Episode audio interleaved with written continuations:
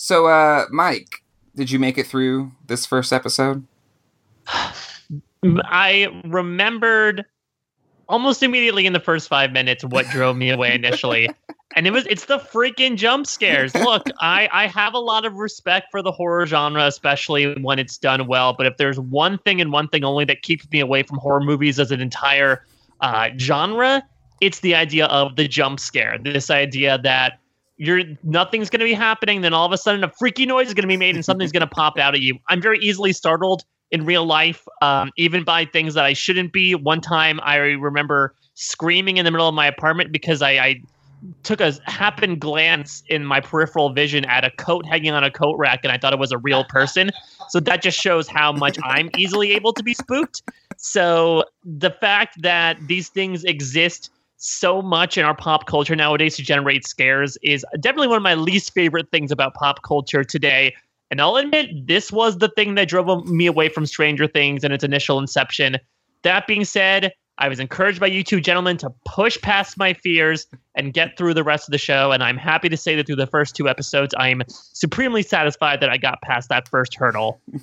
Well, here's the thing about jump scares, at least my understanding of them from a scientific standpoint, is that the first one's always the worst. And then each subsequent jump scare doesn't, you know, scare you as much. Like, it doesn't have as much effect. Uh, to give you a classic example, uh, in Jaws, uh, the original testing didn't have um, the scene with the guy's head that came down and like scared, uh, was it Brody under the water? Not Brody, uh, Hooper. Um, and uh, it was the scene that got everybody was when he was throwing chum and the shark jumped up. But he added the scene before, and what happened was that's the scene that everybody got scared about, and the later shark coming out didn't scare as many people. Th- was this the same for you, Mike, in this, or would just every single one scare you? Uh, I mean, the first one was definitely the worst, but it almost... I mean, I've also conditioned myself. This happens every time I go to the movies, and I know that there's like a trailer. I'll usually try to like...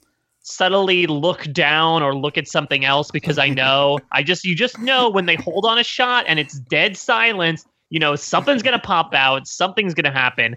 Uh, there were a few, you know, loud noises going on throughout the rest of these two episodes, but nothing as bad as that first one in the first five minutes of the first episode. I don't know if it's necessarily a, a correlation causation thing that because my mind was so rattled from those first five minutes that everything else seemed tame by comparison, or if it was just that those other ones were not nearly as big spooks as how they decided to open up the entire series.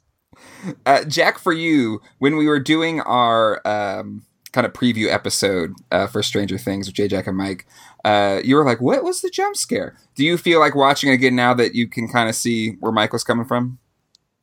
Yeah, at first I thought he was just being a big baby. But, uh, I mean, I don't want to say it out loud. I think you just did. Very oh, okay. Implicit, yeah, in your tone. I apologize. But I, I, watching the, I started watching again, I go, oh, okay. I get it now. I, I I get it. You know, the guy in the elevator, the bald the bald guy in the elevator. You know, he's gonna die. Yeah, that, that's so, what made it extra tragic for me is because you know I think at the time that I watched this, I hadn't been podcasting with you guys yet, but I just had an inkling of there's a a special bald man in my life that I'm about to become acquainted with, and I, I don't want to see them go in this way, shape, or form. So maybe that was just my own. Uh, My own future self catching back up to me in a moment of deja vu. Because bald people are the ones that they're expendable. Mm-hmm. You can you, you can kill them off. Yes, really, as we all and, know, and, bald people get killed first in every horror movie. That's the trope, right? Well, they get killed in everything because nobody cares. Uh huh. Okay. They, they kill the movie and people go. I mean, ha- have you ever gone back, Jay? This is how many you've watched it, what, two or three times now? This is my third run through. All right, did you go, God, whatever happened to that poor guy in the elevator? Yeah, you don't, you, you've never cared, yeah, have you? Because he's, he's uh, monster fodder, regardless of his hairline. Um, okay, all right. But it, uh, it, it, it, it couldn't be it couldn't be like George Clooney, like or like a, a really good looking. See, George actor. Clooney would work because that would be the you know the it would be throwing you off. It's like, oh, George Clooney's gonna live, you know. But that, oh, oh, crap, it's, it's like when they put uh, Drew Barrymore in the beginning of Scream. Exactly, exactly. But so. It, But but but would but if George Clooney were to die the whole time, why why'd they kill out George Clooney? Wow, why'd they kill out the really good looking guy, George Clooney? Oh, the bald headed guy? Eh, we're good with him. We're good. Again, this is you talking about how you don't like bald people. Either way, Mike, I'm we're just, excited uh, that you uh, passed through these uh, jump scares and made it through these first two episodes of Stranger Things.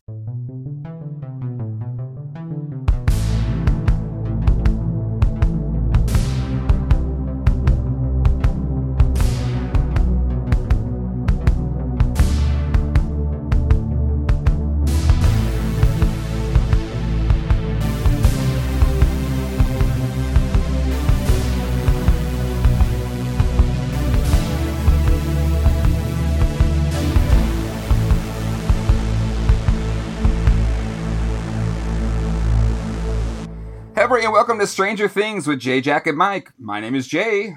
My name is Mike. And I'm the fake Harrison Ford. And welcome to the show. How's it going, guys?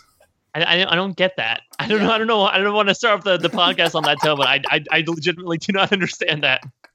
I said it when Jay and I did a binge watch mm-hmm. um, on this. The the guy, uh, David Har- Harbour, that plays Jim Hopper. Mm-hmm. Mm-hmm. If you're not looking at the screen. Sounds just like Harrison Ford. Okay, I can see. So he's like a voice double for so Harrison sound Ford. Alike. I could see that. Yeah. He's, I don't know if he's trying to do Harrison Ford. I don't know if that's his normal. I mean, I could go back and watch him in some other things, but every time I go, oh, that's right. He's the fake Harrison Ford. He tries to be Harrison Ford. Maybe. I don't know. He's um, trying to be. He just. He, I I have to listen to it again because I, I I don't really hear it. But he's not really playing a Harrison Ford character, quote unquote. Yeah, that, um, that's that's what confused me initially. Do you do you guys have any celebrity voice twins that you've heard about or that you've heard yourself? Mm. Uh, George Clooney. No, but he's gonna die first if your uh, your anti-bald regimen is to believe. I've gotten a couple of co- podcast commenters say occasionally. That uh, uh, my voice, or at least maybe like my inflections, remind them a lot of David Cross, which is uh, very much complimentary oh towards me. I'm, I'm ve- I very much pale in comparison to that. Another, another bald man that I greatly. I was going to say a bald guy, but now that you said it, Mike, that's all I can hear. Yeah, so I'll just throw in as many double entendres as I can without even realizing it. Oh man! Well, excited to be here uh, to talk about Stranger Things. Uh, Mike, as we've now heard for our preview episode and uh, the beginning of this episode, didn't make it through uh, the first season uh, because he does not like scary things. I don't like scary things either. But if I could make it through, I knew Mike could make it through. And it's I, one and of I my gotta, favorite I, shows. I, and I have to apologize. I'm sorry, Mike, for calling you a coward. I, That's I, okay. I, I, I, I feel bad. I mean, I feel bad now. Do you really? Listen, if the, if the kids on these shows can be can be cowards, and we're supposed to look up to them as our main heroes, maybe that's something we can aspire to be. Maybe those are inspirational qualities. Yeah, yeah. I I'm with you, Mike. I got your back. Uh, so this is the first uh, Stranger Things proper podcast, and we're gonna be doing things a little bit different uh, than the normal. Um, you know, Jay and Jack recap type show, um, in that we're doing two episodes of podcasts, um, because this is a streaming show. It's a show that a lot of people binge. I remember when I first watched it, I watched the whole thing in three days. Um, and I think a lot of people did as well. So we're trying to find that happy medium of kind of being able to watch a couple in a row, um, but then also take the time to uh, reflect on the episodes that we watched. So I think we've decided on this kind of two episodes per podcast um, medium that I think could work. I, I know that we Jay and I have talked about this, but Mike, on the, when as far as binging goes, because sometimes I'll I'll I'll binge a show like I'll watch like two days, I'll watch like nine of the episodes, but then I'll hold off watching the last one to kind of savor it. Mm-hmm. What do you do? I mean, Jay just said he watched it in three days. Yeah, I am traditionally not a binger. I'm someone who I can watch like one, maybe two episodes a day is my preference, just because for me, I feel like you your mind hits hits a certain limit where everything just sort of starts to blend together. And for me, there's such a rise and fall to every episode of television that I sort of want to contextualize that and really separate it out. Now, that being said, uh, my wife is not. She is a very frequent binger. In fact, I'm pretty sure she binged the first season of uh, Stranger Things in only a few days. So that's one of the things, you know, we've, we've been dating for about six years. We've been married for about two years. That's still one of the things that we're fundamentally uh, disagreeing upon, but I, I've more so strayed into her camp a little bit where I can say, all right, let's put on, you know, a third episode of the day. It also depends for me upon length. If it's like a twenty minute to half hour sitcom or comedy, I can watch three to four of those in a day. But if it's like an hour long, especially if it's one of those intense dramas, I, I can do maybe two a day and that's it. And with that, we'll be doing that with this podcast with the kind of rewatch of season one uh, with Mike, since he has not seen this yet. Uh, Jack and I uh, are rewatching it with him.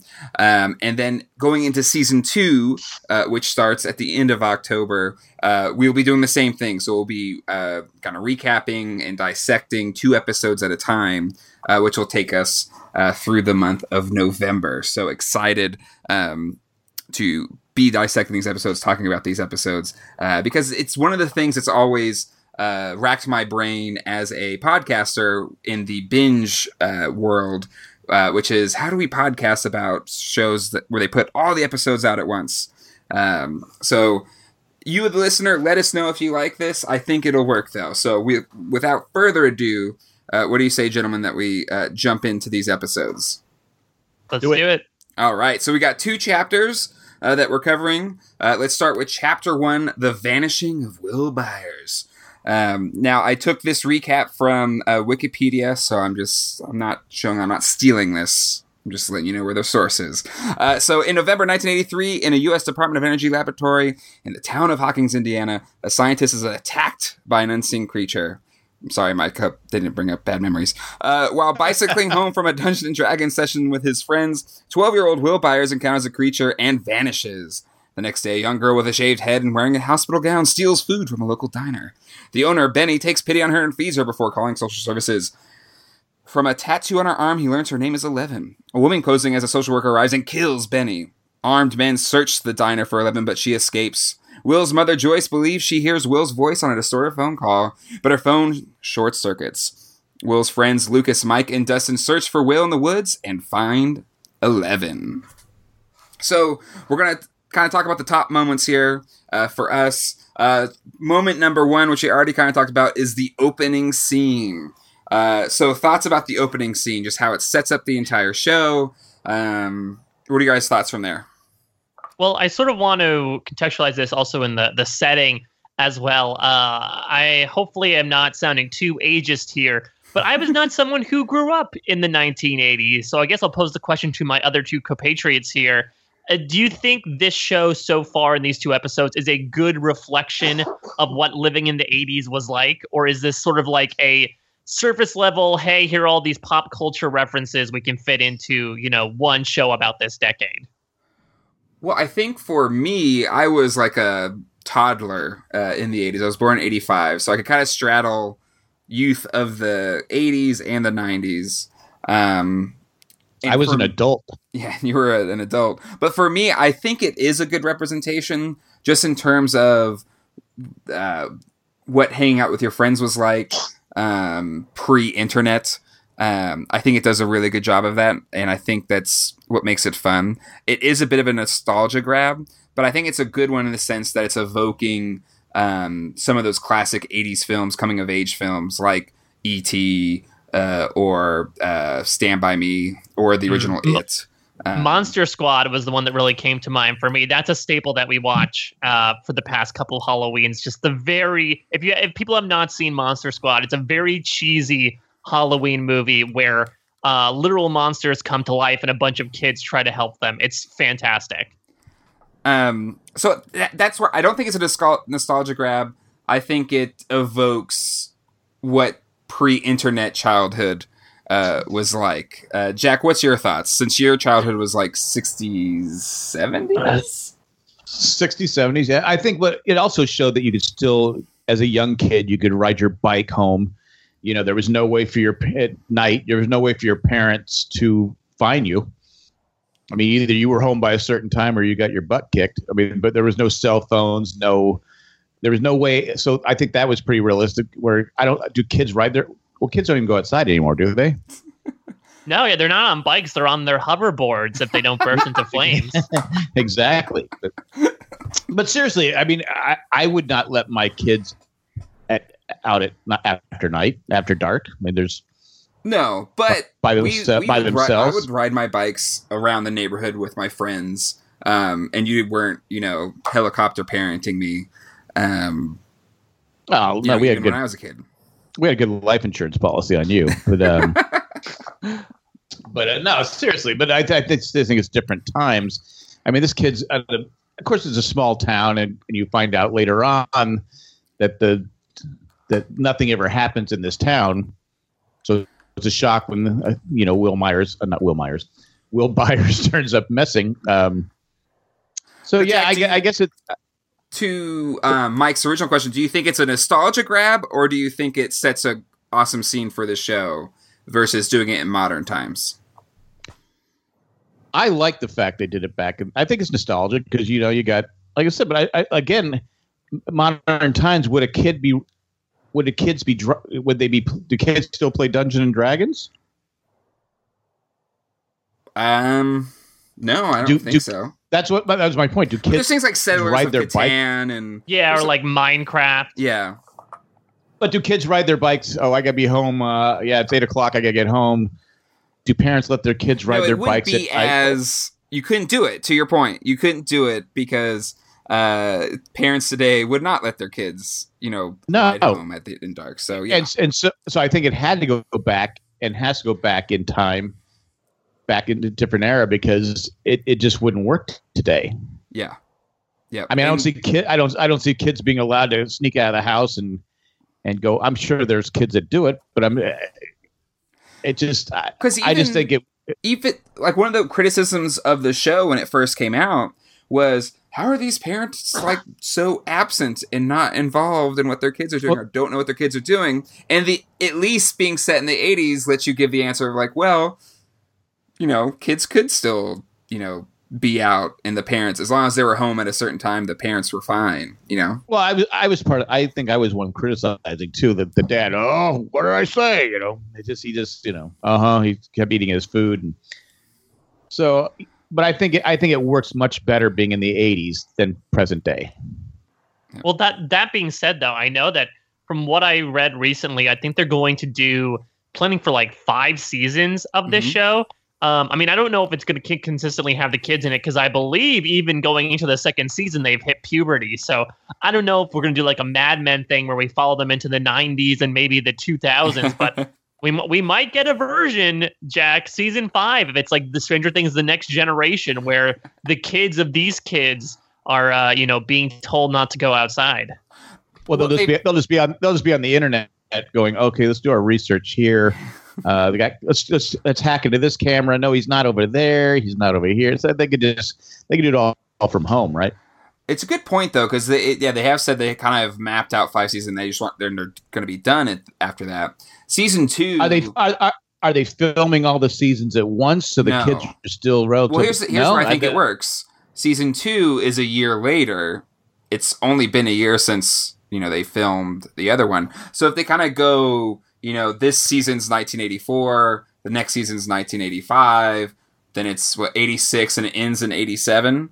Um, If you kind of yeah, so, film... so they, they, they did the Harry Potter movies essentially exactly. and do like one a year. Yeah, then the you problem can is, follow the them is, through adolescence into their but, teenage years. But problem is, some of these kids are going to grow faster than the others. They're going to their voices. I mean, I mean, I don't know if you guys watch Fresh Off the Boat, but the the the oldest kid, Eddie, he literally I think grew a foot, and his voice is not. It's I don't think it's the but same. Again, kid. Yeah. The problem with a sitcom is it's kind of like. Doesn't really follow a timeline. If they do the Harry Potter with it, where they just kind of go each year, I mean, they were kids starting out and they ended up in it as adults. So if they follow it year by year, I think they can keep with the original cast.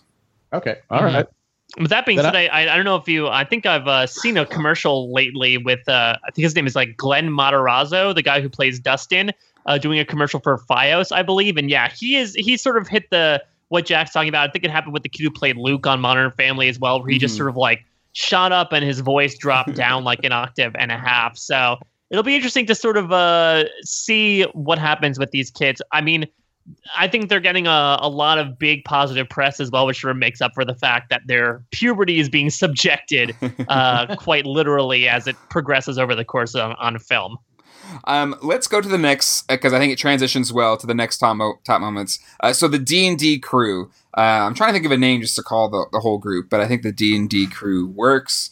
Um, but the opening scene with them, um, what I love about it is it does such a good job of showing us all the characters and how they interact with each other so that you can quickly kind of buy into these characters. What were your, what were your guys' thoughts with the introduction of this crew?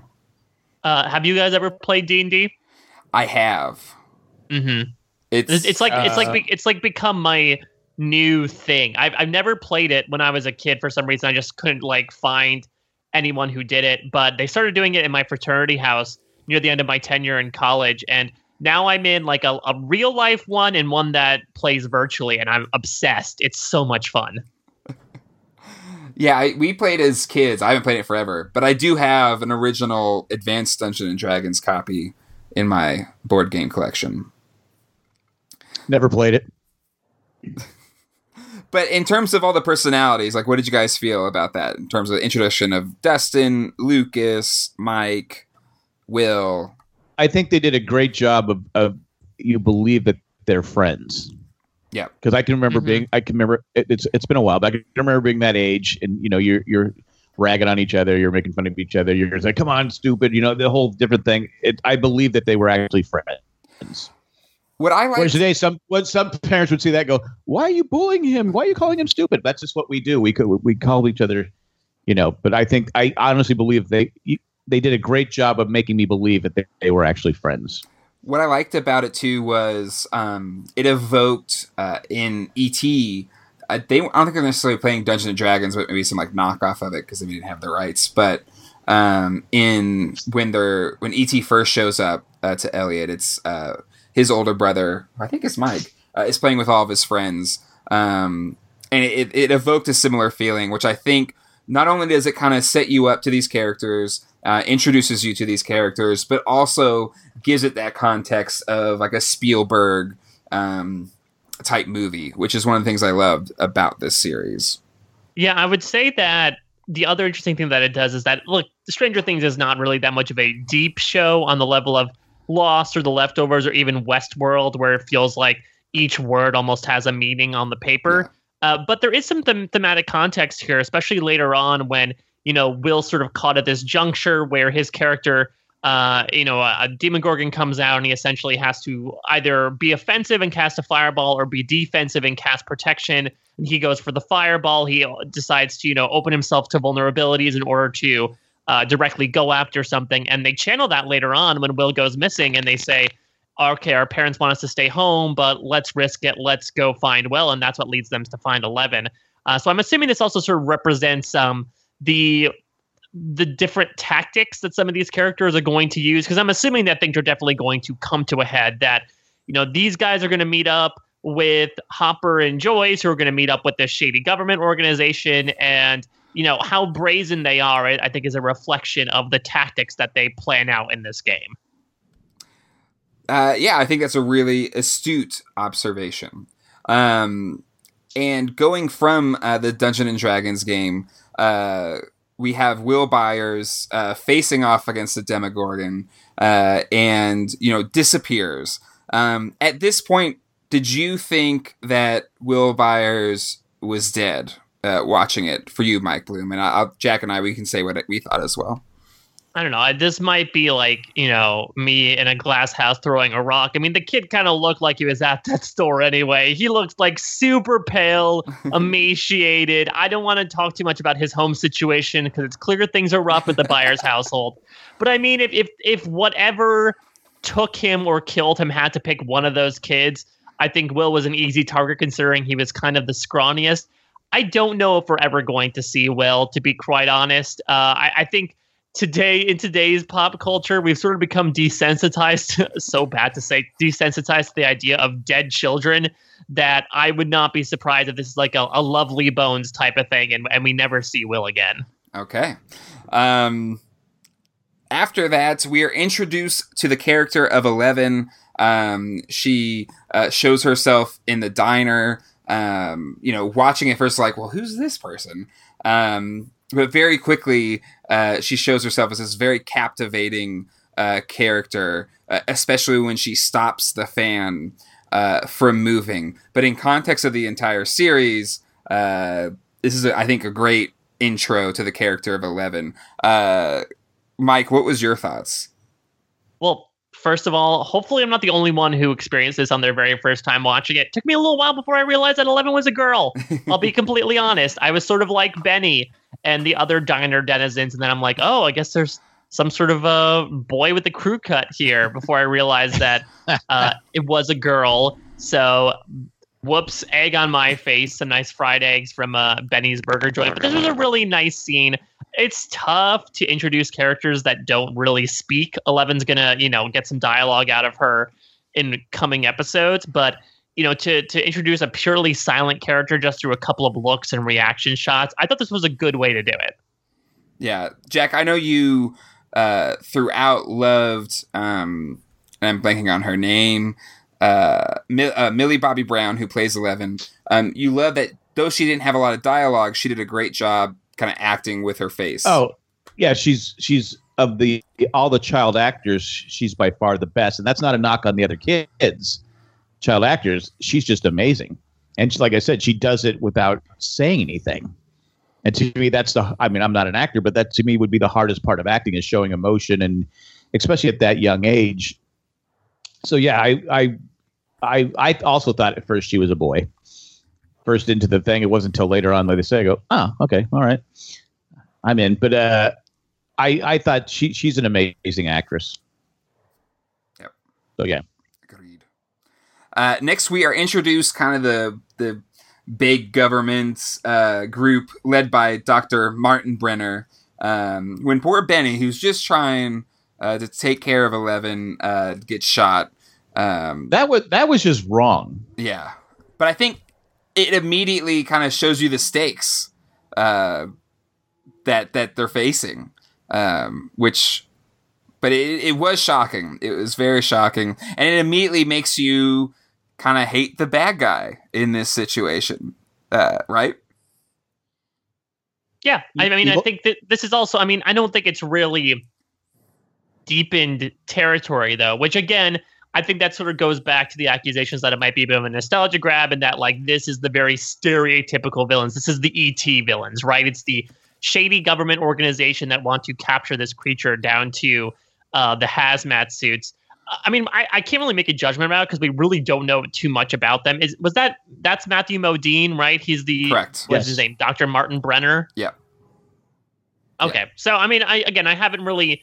Uh, seen too much of him. We'll I, we'll talk about, you know, maybe the, the Eleven flashback scene in the next episode, but I'm hoping we we find out a little more about what exactly this facility is. I feel like the show is purposely only showing us showing a sneak peek so that we eventually get the big reveal sometime near the end of the season. But my interest is piqued, but you know, not properly satisfied.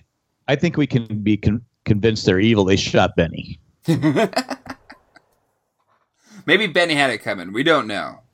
Benny and well, his ben, Benny, the, the actor who plays Benny is also on probably one of the best shows on T V right now is uh, This Is Us. So I like Benny. That's all I'm going to say. Well, there you go.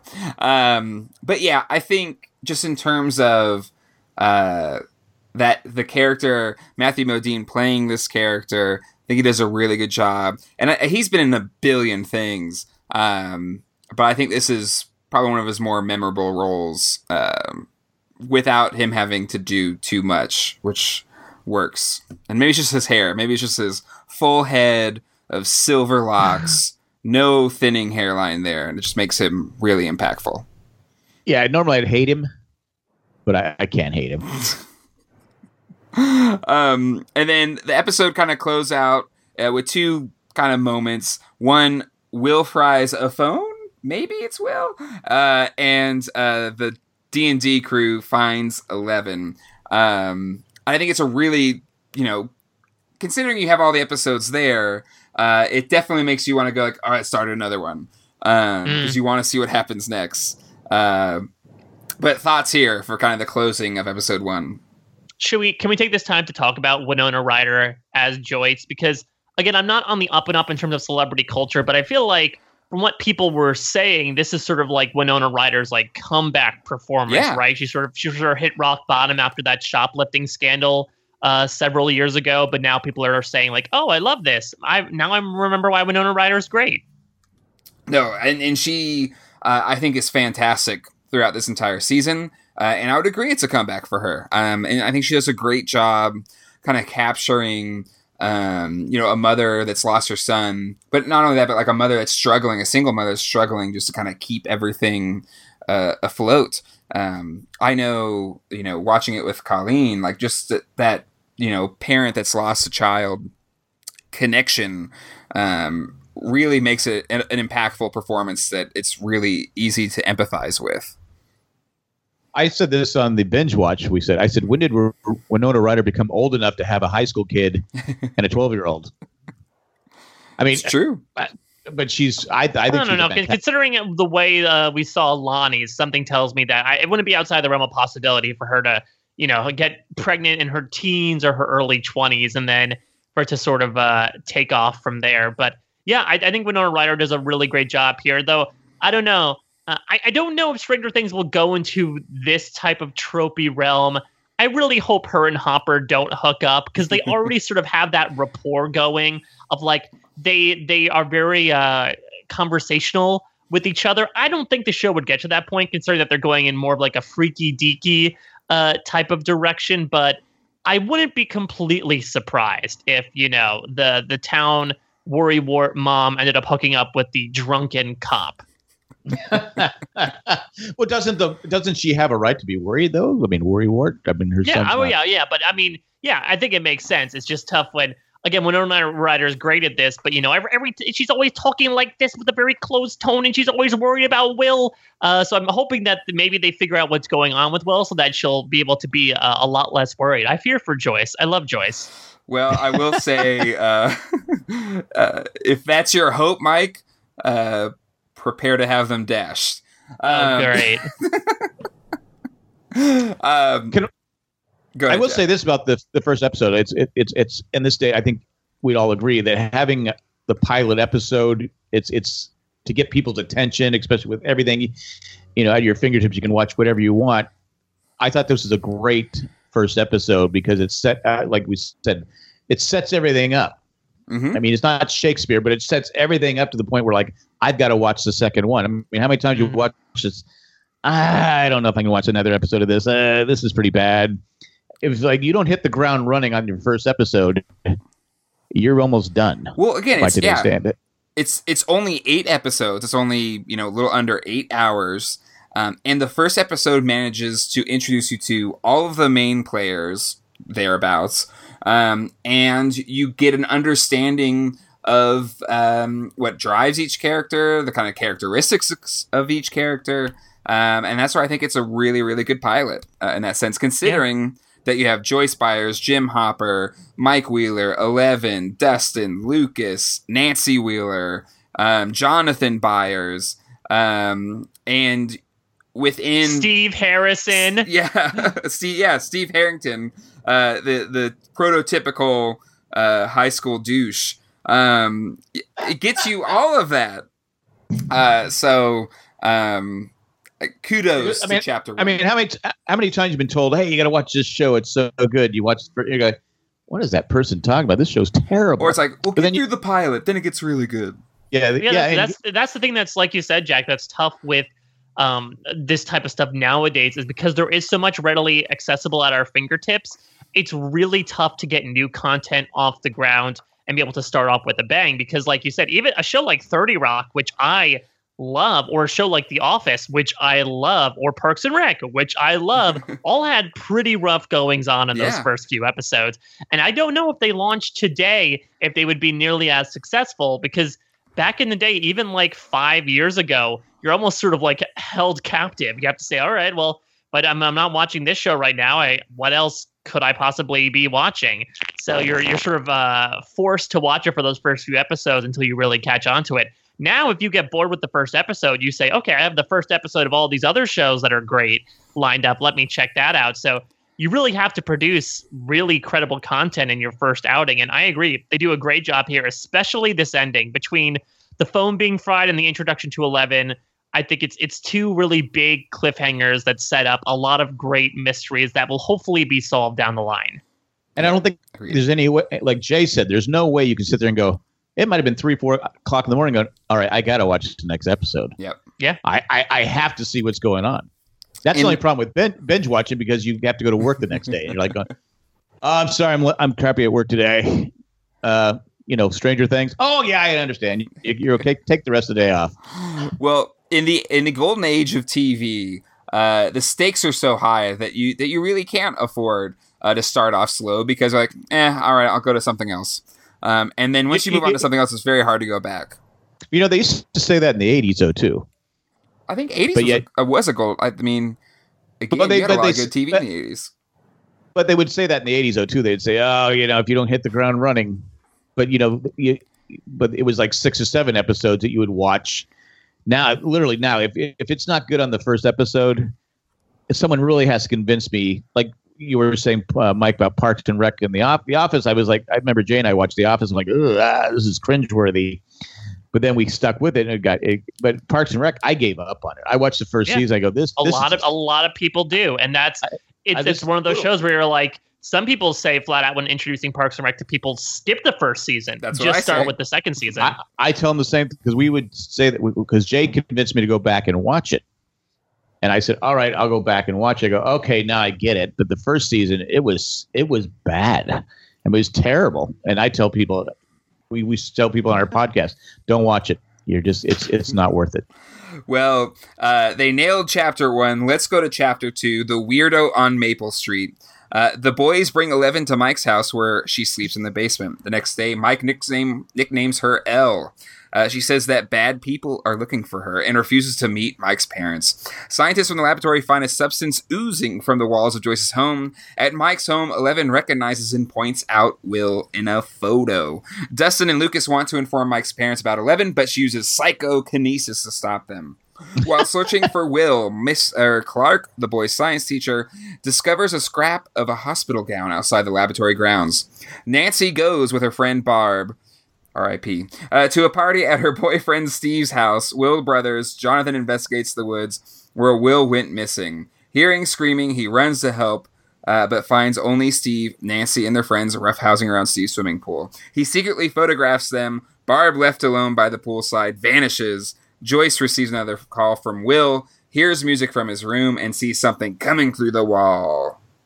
So you you were saying that the first episode does a nice job of building out our main characters. I would say the second episode is sort of an extension in that, and that I feel like we get to know a lot more about the teenage characters specifically. Mm-hmm. We sort of have this, if we're talking about like the freaks and geeks of it all, yeah. We've got introduced to the younger group. Now we're getting introduced to the older group, which is, you know, Nancy, the short-lived Barb. We talked about Steve before, and now we have Jonathan, who is sort of like this weird brother of Will, son of Joyce, but also sort of like this weird outcast in his yeah. own right. Uh, the the kid from American Beauty, who's sort of creepily taking pictures of people and filming things in the bushes. Just need that floating bag going around the pool. Right? But yeah, you're right, and it it it goes into this. Um, it's this you know kind of teenage melodrama to a certain point where you know Nancy. Uh, it's kind of this goody two shoes, and she's kind of dating the bad boy. Um, and poor Barb is just, you know. Now, if uh, if, Steve, if Steve's fa- if Steve's family had a Band-Aid, would Barb still be alive? I don't know. Maybe they did, blood. But Barb was just so upset she just decided to wrap her finger around with. What did she even wrap her finger around with? I don't know. She was just dripping know. blood in the pool, which was very. I mean, that's not. I mean, that's not. I mean, cool. you, you could on, also say if this took place in a different time. And they had pull tabs on their beers. Would this have happened, right? Because she was like, oh, was, she, yeah. was, she, was, was she trying to use something to try to shotgun the beer, and she cut herself? Is that am I remembering that correctly? Uh, yeah, she's yeah. trying to like poke the beer. Do yeah, shotgunning the beer, but it slipped, and then and of course they all laugh at her. Yeah, I was um I watched um the this movie uh, another eighties movie, The Sure Thing, for the uh, yes. movie podcast I do, The Hamster Factor, and there was like a lengthy. Uh, sequence and recurring bit about shotgunning yes. beer. So I, I I don't really do that a lot. Haven't done that even when I was in a fraternity. But um, my life has been full of shotgunning beers for the past week or so. You know, The Sure Thing is one of my favorite movies. so well done. I mean, it's it's Rob Reiner in the eighties where he's really at his prime, and John Cusack is incredible in it. And so is Daphne, Daphne Zuniga. But uh, yeah, I, I never heard of it before because I guess I've sort of lost in the deluge of rom-coms in the eighties and nineties. But but such a nice movie. It's funny. It's hilarious. And Tim Robbins is in it. Yeah, for like a five-minute cameo. Show tunes. And again, you know, the, another eighties reference, shotgunning, which is a big part of The Sure Thing. Don't know if that was intentional or just shotgunning was a popular uh, thing in the eighties. Because is it still popular? I was never cool enough to have the cool kid invite me I, to his house I, I, to shotgun I, I, beers. I, I, ne- I never did. Sh- I've never shotgun a beer. Yeah. I don't know. Never. Um, so uh, in this episode, yeah, we get the, the teenager uh, characters fleshed out. And also in this episode, we kind of have, uh, I don't want to say, you know, kid romance, but just the, the, the relationship between Elle and Mike um, and the connection uh, that the two of them have. Um, and maybe the jealousy brother, of bro- Lucas and his brother and sister, brother and sister. Is there a, is there, is there a romance there? Is there, what's going on there? What do we think? What, Elle and Mike? No, I think it, I think there is a romance. Just so okay. I know. I, I think I think it's more of a pet owner relationship. I mean, this is where the E T comparisons really come out, right? It's yeah. one kid trying to hide something from his parents. You're not going to have Eleven uh, running screaming from a closet in this episode. She has her own experience with closets, uh, but it, this does feel very akin to that. So that's the relationship that I'm looking at it as. I'm not, you know, I'm p- putting all of my uh, O T P uh, feelings towards Joyce and Hopper instead of Mike and Eleven.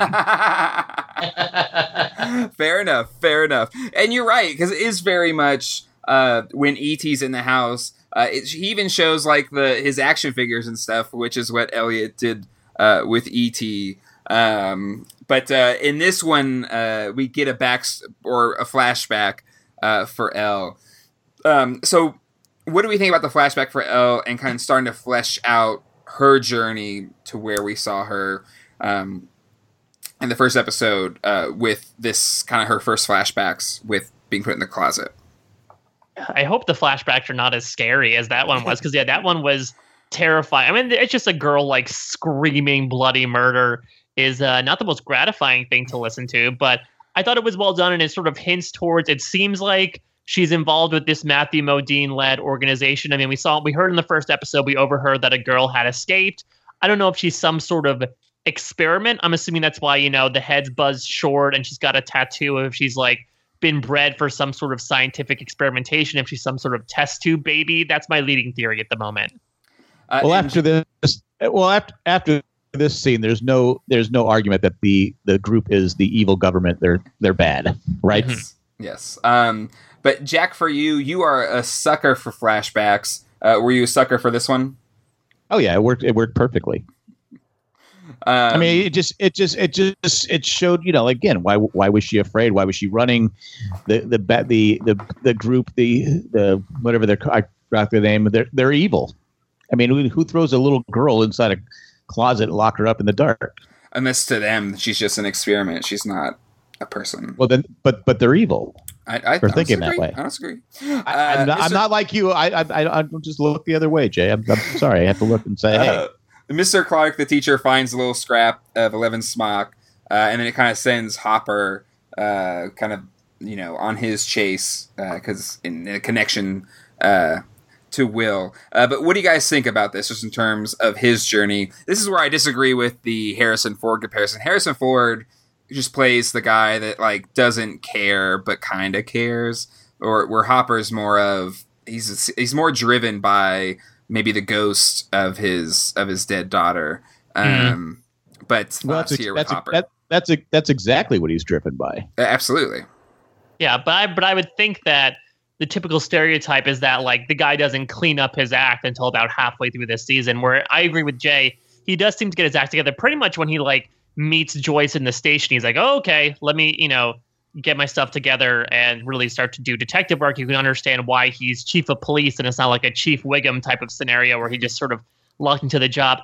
I personally hope we see more of this science, te- science teacher. I don't think we will, but Uh, I'm a fan of him because he reminds me a little bit of David Hyde Pierce's character in Wet Hot American Summer, the like the really weird science teacher. So I'm hoping we see more of him. I have a feeling we don't. I have a feeling we're not going to get much more of school with all the stuff that's going on outside of school. But even if we only see him for these two episodes, I was happy with him.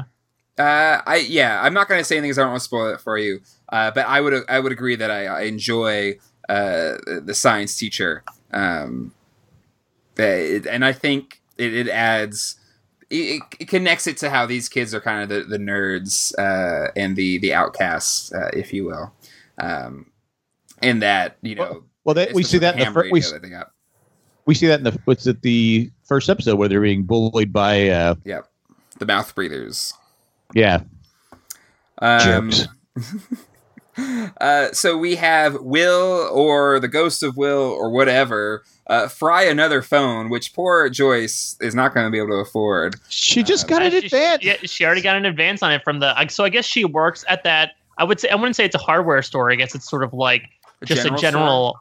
yeah, general store. But yeah, she already got an advance on it. That's another twenty-two thirty-six down the and, drain, which and, is uh, and, which is and, not and easy with- comings for her. No. And was the dude really not going to give her the phone?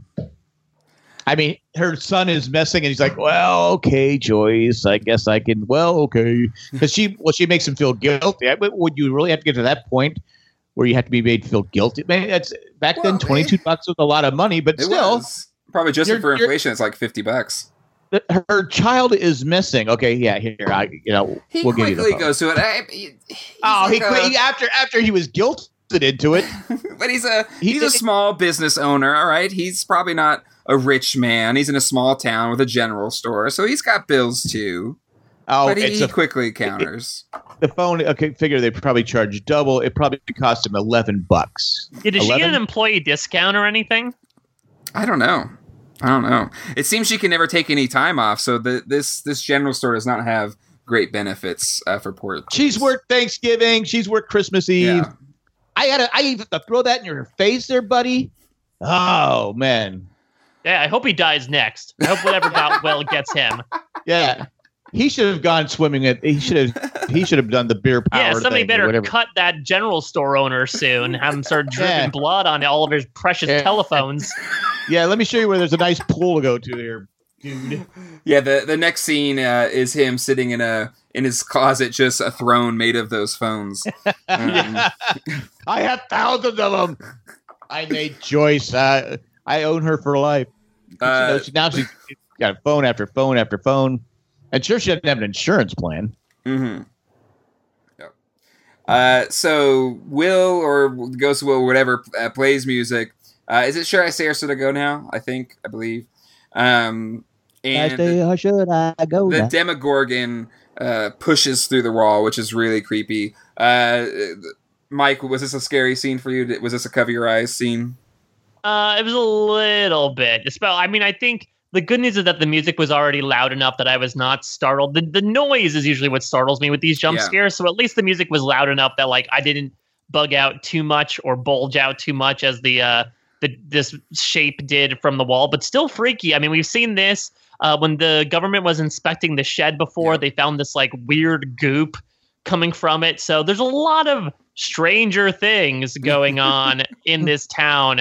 Uh, I'm looking for a connection. I'm hoping we'll find one eventually. After now, you watch a, after you watch a scene like this, when you go to bed at night, are you laying there looking at the walls and seeing them move?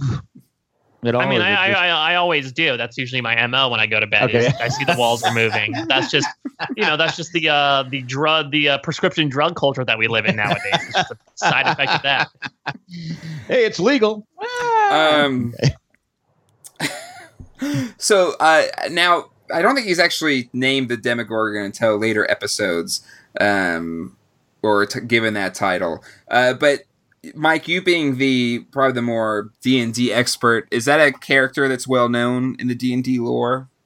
I haven't I haven't gotten so far into my experience with it that like I don't I don't think it's like a known creature. I have a feeling it's one of those characters that like they made super important here because, you know, even though it might not be mentioned by name, when they talk to Eleven and they sort of say like, "Hey, do you know where Will is?" She like flips the board over to show this black void and then puts the Demogorgon in there as well. So it's sort of like, you know, you, you call it by this name, sort of like yeah. calling it it because yeah. you don't really know what it is. It sort of can be many things at once. Uh, so I, I don't know if it's exactly the creature from the mythical creature from the Dungeons and Dragons universe, but I guess it's a good sort of placeholder name to give it something. Gotcha. Gotcha. Um, and then let's close out here with poor, poor Barb. Um, yeah, wait. So, so like, now that I've seen it, this is the big fuss that people were making. This is the thing that got her a Best Guest Actress Emmy nomination. Uh, nope. Nope. What did then, Jack? Oh. What? I, well, I don't want to spoil anybody. I mean, well, I, to I be get, fair, I get, this is this, whole, this is this, the bulk of, this, of her work. Is this one episode, really? Are you there, Jack? Did we lose you? I think it's... I, what, yeah, I'm here. Okay, good. Go you hear me? Yes, I hear you. Go ahead. I, no, anyway, I, I think it, I think it's more... I've, I've stated a thousand times what really bugs me, but I don't want to spoil Mike, so I'll just I'll wait until Mike... So we get to the end of it, and then I'll I'll say my piece, but... All right, so yeah, I'll, we'll put a pin in that, but that's my gripe for now, is that I heard so much about Barb. Again, the, the actors who played Barb got an Emmy nomination, which I think some people were flabbergasted by. And from if this is the majority of her work, I thought she was good. I don't know if this necessarily needed to be a big old meme. I guess she seemed like one of the more sensible characters in the universe, so maybe that's why people really sympathize with her. I'm not entirely sure. I think it's just like one of those kind of pop culture moment kind of things with Barb, and everybody kind of knows a Barb. Everybody's had that friend that's Barb, and I, it's, I think it's part name. I think it's part those glasses. I think it's part those mom mommy jeans, jeans. and yeah. whatever that. Co- like, it, I think it's just this. You, you combine everything, um, and it's just this. And and the actress uh, that plays Barb. Uh, Just did this fantastic job. And again, it is small. It is very small.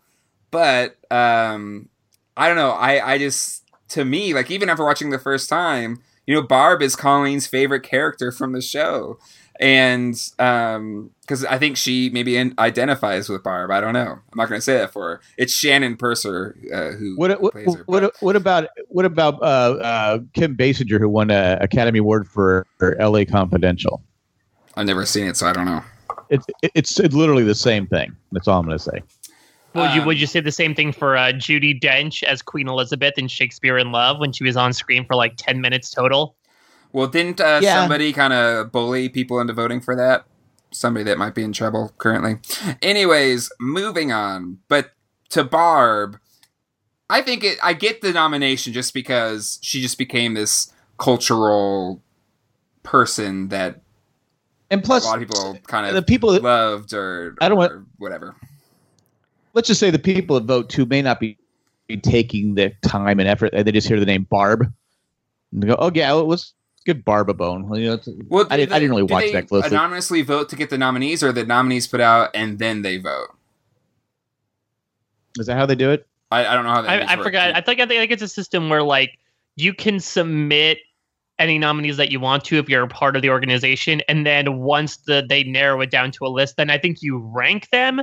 I might be confusing this with the Academy Awards voting system, but I it, there might have just been enough of like a Stranger Things is in the popular zeitgeist, because I mean they got a lot of nominations, even though uh, to Jack's chagrin, Bill, Millie Bobby Brown wasn't nominated, Winona Ryder was nominated, the guy who played Hopper was nominated, so there was a lot of attention given to it, and I guess like Barb was enough of like a meme at that point that they they people were actually making the push for it.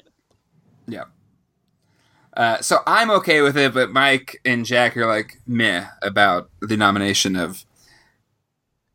No, uh, I, I'm I'm I'm more upset about Shannon Purser. What's that? Yeah, I, I mean, I she was I mean she did a fine job, but uh, to me, uh, it was Best Supporting Actress, right? There's like best guest best actress and drama, guest, I think. Uh, yeah, guest actress. Oh, guest. Okay. Well, if you're doing best guest actress, I guess that's just one episode, right? So one or two episodes. Okay, she can have the nomination. I'm not going to take I, that. I, I guess. I guess I was the the hype was never going to be uh, lived up to for me, just because again, one of the big things that me being on the fringe of the show, all I heard about was Barb, Barb, Barb, Barb, and this is what we saw. And I'm like, okay, she's a fine character, but I don't think she's anything to. This is really Colleen. This is Colleen's favorite character on the show. She loves Barb, but again, I think it's just one of those things when you watch it for the first time, and it does kind of become a meme. It does become this cultural zeitgeist thing for her, uh, where if you're just looking at it, I can absolutely see it from Mike's perspective, where he was kind of on the periphery of this whole show and you just hear about Barb and then you watch it like, oh, that's what it is. But if you're watching it for the first time, I think it, it whatever impression she had uh, is what's kind of led to her popularity. The way she rolled her eyes all the time, that, that should have got the nomination. I think that's what got her the nomination. Fair enough. But I, I, why was she even at the party? She should have left. I blame... I, I, I mean, I think, I think I think Barb, for all my, you know, gripes about her, Barb is sort of friend goals in that Barb really decided to, like, you know, accompany Nancy to this party where it was about, like, Nancy getting laid, and that's essentially it. She probably had a horrible time that was only punctuated by the fact that she got gobbled up by something while she was sitting at the pool. Maybe it was the maybe maybe it was the line when they're in the cart, is that a new bra? What maybe I, that's what got it. But also, maybe that's what put, pushed her over the top. She played the kind of stereotypical horror victim, you know, like monster movie victim, um, and uh, and I think that also what kind of endeared her to a lot of people. Um, and you do feel bad because she could have went home if she was a just like screw you, I'm going home, uh, which is probably what any you know non super friend uh, would have done. Uh, she would still be alive, so. Any yeah. opinions about Steve's party? Was it the, I mean, was it a, a hip happening time with the shotgunning beers and throwing people into pools? It was again. It was kind of your classic uh, John Hughes, Pretty in Pink kind of what you picture that would happen. I was never cool enough to be invited to a party like that in high school, nor did I have friends that have a sweet ass house with like a heated pool and all of this. Uh, Asian eighties furniture inside the house. Um, I wouldn't want so, yeah. friends like what, what? What are their names? The two the I, I oh, can't there's remember Tommy H. Tommy H. And I wouldn't want them as friends. Can I, can I just be honest and say that? Sure. I, I think I, you're I, supposed I, to want them as friends. But I guess Steve just likes it because they just they look up to Steve. I guess um, big man no, on I think campus. I think like, they're all just like little assholes, and I think they like sort yeah. of. Converge together around the play. I mean, Steve is like, yeah, typical like guy walking through being like, study, you don't need to study. I am grateful that like he at least helped Nancy study for her test a little bit. Uh, granted, he had his own sort of motives at play, as was clear when he came up with the stakes for the game. Mm-hmm. But uh, it seemed like outside of that, he's all just about like, hey, what are you going to do to satisfy me? Yeah. Yeah. Yeah. But, uh, but when she said, Steve, my parents are home. Yeah, but your parents don't know anything. He's kind of, I, I love the theory that he is John Ralphio's dad. Yeah, um, speaking of Parks and Recreation, yeah, that's great. Because uh, it, it, not only is there an uncanny, uncanny resemblance, um, but there's also just some um, similar personality traits. Uh, John Ralphio being more extreme, of course. Uh, but I, I think it, it's something that I learned about the show kind of behind the scenes. Uh, is kind of the actor that they cast for this role kind of changed the way um, they let this character be. Um, and we'll kind of discuss that as this season goes along. Um, so oh, really? I will hold that back. Oh, interesting. So that uh, so that he this character, I'm assuming, changes then from being hopefully less two-dimensional and more three-dimensional? I guess we'll just have to wait and see. Mm-hmm. What about Barb? Did Barb have any say in what she was doing? No, she did a great job, and she got nominated for an Emmy. So there you go. It looks it, it looks good on her resume. It does. What has Barb done lately? She's she done on anything Riverdale, since? I believe. Riverdale, okay. Uh, the what's that comic with Archie? Ar- Archie's, yep. The Archie show. Archie. All right. Huh. Well, that kind of wraps up the moments and the episodes. Any final thoughts on these two chapters, gentlemen? No, there's a, there's a lot of really fun stuff in here. You've got, you know, the supernatural stuff. You've got the precocious kids. You've got teenage drama. You've got sort of the crime thriller at the same time.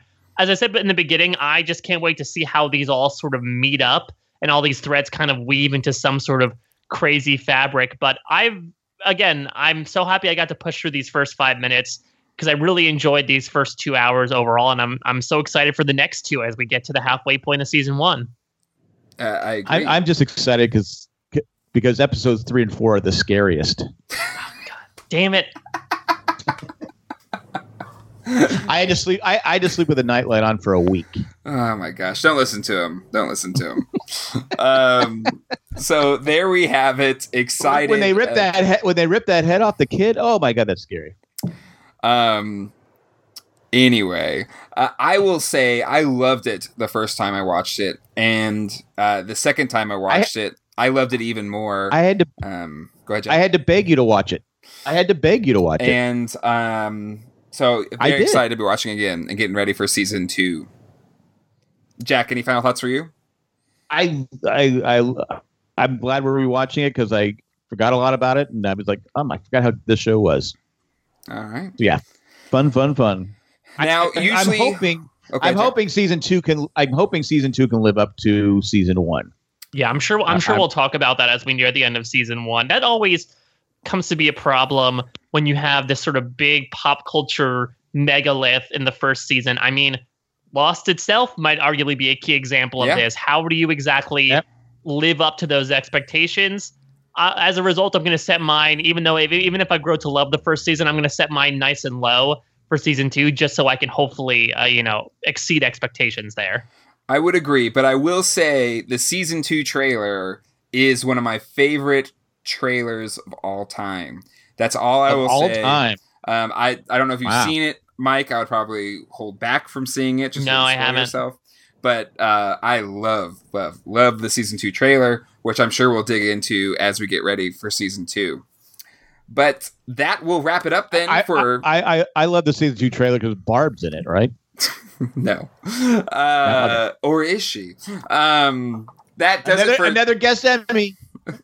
Uh, chapter one of Stranger Things with Jay, Jack, and Mike. Do we want to have a, a name for our chapter one of this podcast? Um, Anything come to mind? Chapter one. I don't know. Nothing. Okay. I got nothing. If, if people out there have a have a title for this chapter, feel free to let us know. Should should we title it Undeserving Barb? Um, that's harsh, man. That's your yeah, guys' man. thoughts. You can't take. You can't. But it take works the, on multiple levels. The... It's it's undeserving of what happened to her, and uh, maybe oh, now of the nom- nomination. Uh, okay, all right. Now you're saving yourself on that one, man. I don't know. That's that's a reach. um. Anywho, uh, if you like, well, I guess, call, I guess the I, I I guess the actress showing up the podcast is going to be uh, Slim and Nunn, right? um. Or Barb. Uh, I th- again, I'm on Barb's side. It's you and Mike that are that are saying she didn't deserve the Emmy nom. Okay, so uh, I, no, hold on. Once I found out it was it was guest nomination, I said, okay, yeah, guest, because she was a guest. So Shannon Purser, you're welcome house. on the show. I'd love to have you on. Uh, she we, was a guest. She was a guest at Steve's house, and all she did was bleed all over the place. So give us a call at three eight five, three oh nine, oh three eleven. Jack, did I lose you? Oh, I, calling time. I took calling time. It, it, at least you could be a Barb and like stay on top, and you know nope, be there I, for me. I, I've I've done, I, I've actually done more than Barb did in the whole series. Okay, so what's next? three eight five, three oh nine, oh three eleven. Calling time, question, comments, and or theories. oh three eleven and or theories. Oh, Jack must be a bit delayed. That's what it is. Just just. Don't okay. talk, Jack. Uh, give us an email at Stranger Things with, or sorry, Stranger Things J J M at gmail dot com. Once again, Stranger Things uh, J J M at gmail dot com. Uh, join our Facebook group at facebook dot com slash group slash J and Jack group. Want to thank the people that make this show possible, our patrons over at patreon dot com slash Jay and Jack, especially Tack from Tokyo, Eckhart Richter, Molly the Millennial, and Ed the Letter Carrier. Uh, thank you, and thank you to all of our patrons. Much like N P R, uh, most of our funding comes from you, the listener. If you would like to contribute whatever you can, go to jay and jack dot com and click on the Become a Patron link today. If you use Amazon, another way you can help is use the link jay and jack dot com slash Amazon. Anything you purchase through that link, a small percentage of that sale will go to the Jay and Jack production fold. That will do it for episode one. Uh, other shows we have going on right now, Survivor uh, with Jay, Jack, and Colleen. Mike, thank you so much for subbing in for me this week as I was in Utah. Yeah, of course. For business. Yeah, happy to happy to do it. I know you were uh, dancing around trying to get over your fear of crabs as you made your way over to the West Coast, so I'm happy you were able to do so. By the way, another plug for Jay and Jack's Amazon. I looked online, and uh, there is a Stranger Things retro phone handset microphone for uh, twenty dollars, but you what? can go to jay and jack dot com slash Amazon and uh, be able to buy the phone and, you know, relive uh, some Joyce moments from Stranger Things while at the same time funding Jay and Jack. It's a win-win. Beautiful. We'll we'll post the link uh, in the post uh, if you would like to buy that phone. Uh, good call out, Mike. Um, Dancing with the Stars with uh, Heather, Cindy, and Jack, or Cindy, Heather, and Jack. I don't know what that layout is. Um, what's that, Jack? It doesn't. Uh, it doesn't. We have, none of us have egos. It doesn't matter on the order. Uh, you have Broadcast. You have the Ramblecast. Ramblecast has Jock so much stuff. You can check out all the podcasts at jayandjock, jock, jayandjack.com slash iTunes. Um, yeah, you're not a jock. Jay and Barb. uh, Jay and Barb. Barb dot com. Not only do you podcast with us, but you podcast a billion shows a week. Um, as well as write uh, for Parade as part of the official mm-hmm. press for Survivor. So where can people find all of your wonderful stuff? Uh, yeah, so quick stuff that I do weekly. I do a Survivor podcast on Rob Has a Podcast called R H A P B and B, which is just a bunch of silly fun and games about the past week's episode. Recording that tomorrow. That's always a lot of fun, especially now that the season has begun. I mentioned it before, but I do The Hamster Factor, which is a movie podcast with A J Mass. We're going to be talking about The Sure Thing, which I watched a couple days ago, coming up soon, and then who knows from there. I'm also covering the, this season of S N L. I'm doing a podcast the day after the episode airs with Rich Tackenberg over on Post Show Recap. You can follow all that stuff that I do. Uh, I, I, I post it all on my Twitter feed at a Mike Bloom type, so if you're getting drowned in all the random stuff that I do, I, I, I cull everything together there. I mean, it's it's tough for the diehard Mike Bloom fans to keep up, you know. So yeah, Twitter's both a great of way. them. Yeah. Well, awesome. All right, so there you He's go. Just There's such our, a busy guy. Wait, I just want I did want to say though, this is how old I am. I saw The Sure Thing in the theater. That's how that's how old I am. Yeesh. Uh, that will do it for this first episode. Until next time. I, Hasta luego. I think and it, goodbye. I, bye. Bye.